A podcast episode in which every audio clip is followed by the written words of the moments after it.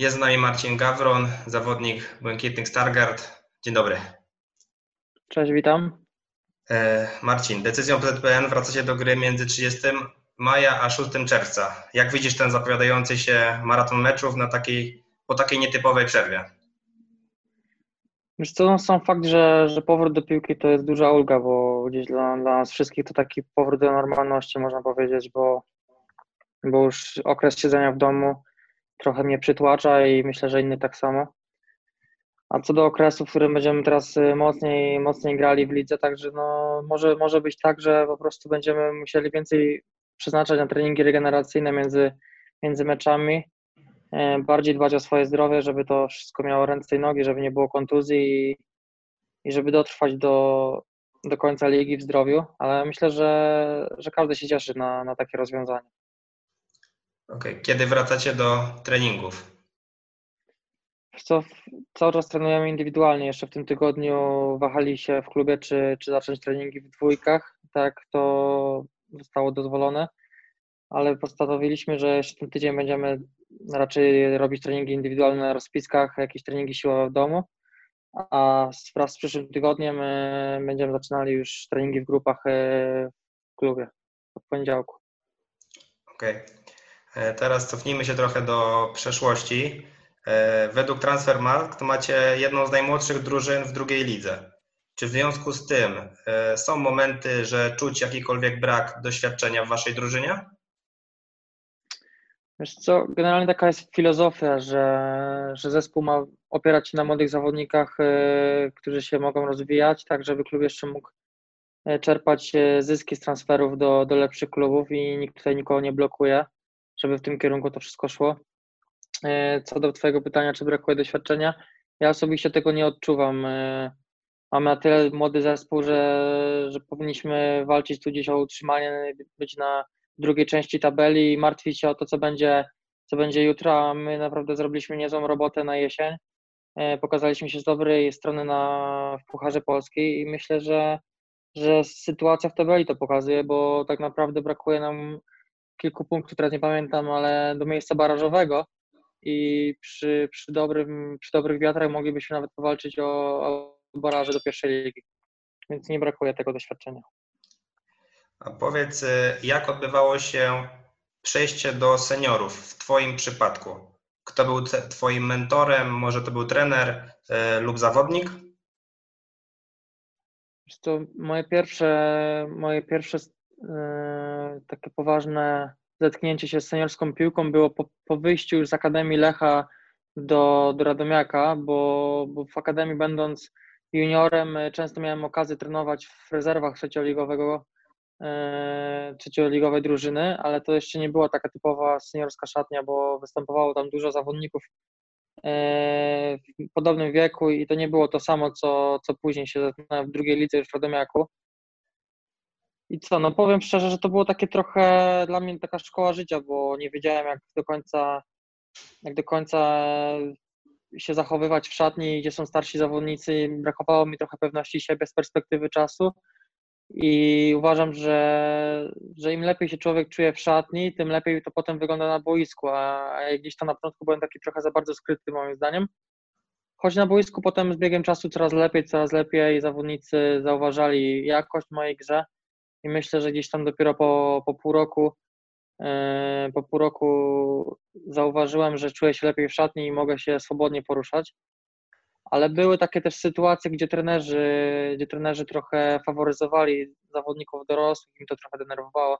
Nie chcę tutaj mówić o, o nazwiskach, ale takie sytuacje miały miejsce. Gdzieś tam zawodnicy doświadczeni zawsze, e, zawsze mieli pierwszeństwo na boisku i nie było to takie równe traktowanie.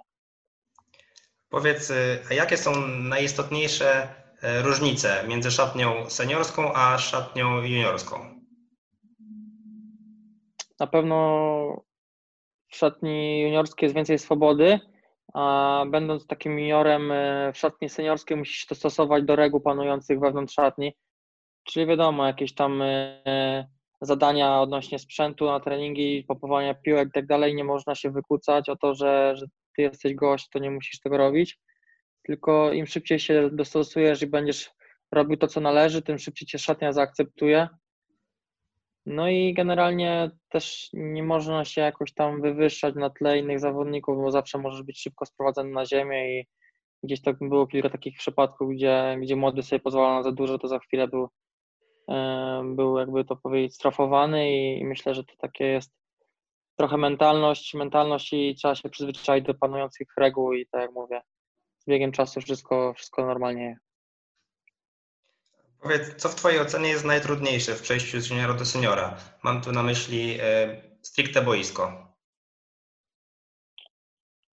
E, co jest najtrudniejsze? Przeniesienie zachowań boiskowych, właśnie bazujących na pewności siebie, na, na luzie w juniorach, gdzie, gdzie można pokazywać swoje, swoje umiejętności bez jakiejkolwiek presji ze strony kolegów, e, żeby to przenieść wszystko na, na to, co się dzieje w seniorach, bo wiadomo, jeśli ty dwa razy stracisz piłkę w nieodpowiednim miejscu, za chwilę dostaniesz tak przysłowiową, przysłowiową, e, przysłowiowy ochrzan od starszych kolegów i wtedy może już zabraknąć tej pewności siebie w, dalszym, w dalszej części meczu.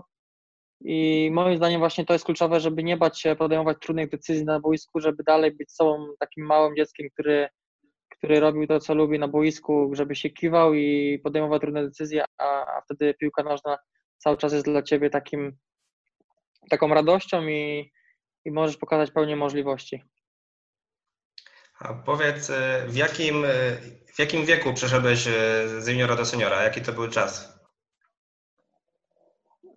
Jak przechodziłem z Lecha do Radomiaka, to był okres 19, 19 roku życia. Okej. Okay. W takim razie, jakie rady dałbyś sobie jako zawodnikowi, gdybyś raz jeszcze miał te 18-19 lat? wchodzę z respektem do szatni seniorskiej, aczkolwiek y, mając na uwadze swoją, swoją wartość, staram się nawiązywać jak najszybsze kontakty ze starszymi zawodnikami. Nie, nie pozwalam sobie wejść na głowę, też wyrażam swoje zdanie, jeśli coś mi się nie podoba. Zawodnicy starsi widzą, że, że ten zawodnik ma charakter i może to się przydać też później na boisku. No i nie daje się namawiać na jakieś głupie głupie namowy starszych zawodników, którzy, którzy są na końcu kariery i być może nie do końca im zależy na rozwoju i, i warto wtedy mieć swój plan na realizowanie siebie i swoich, e, swoich celów na dany sezon, a nie, a nie podążać za grupą, więc myślę, że dwie takie rzeczy to pewność siebie w szatni, a dwa, że trzymanie się swojego celu i to najważniejsze. Świetnie. E, w jakim, powiedz mi, w jakim okresie trenowałeś w PFG, e, w, w, jakich aspektach najbardziej, ale też e, jak to łączyłeś ze swoimi innymi życiowymi aktywnościami? Okres, kiedy trafiłem do PFG, to, było, to był okres, kiedy byłem w trzeciej lidze w Polonii Warszawa. Znalazłem się w ogóle w Polonii przez, przez, przez okres gry na wypożyczeniu z Radomiaka w Lech i Tomaszu, gdzie tam rozegrałem pełne pół roku. I, i, I, był to okres, gdzie chciałem się po prostu odbudować, żeby zagrać jak największą ilość meczów w trzeciej lidze, żeby wrócić na poziom centralny jak najszybciej. No i po jakichś tam kontaktach trafiłem do PFG, gdzie, gdzie współpracowałem z trenerami i miło pamiętam ten czas, bo pamiętam, że byłem bardzo mocno zdyscyplinowany. E, trenowałem po 2-3 razy dziennie.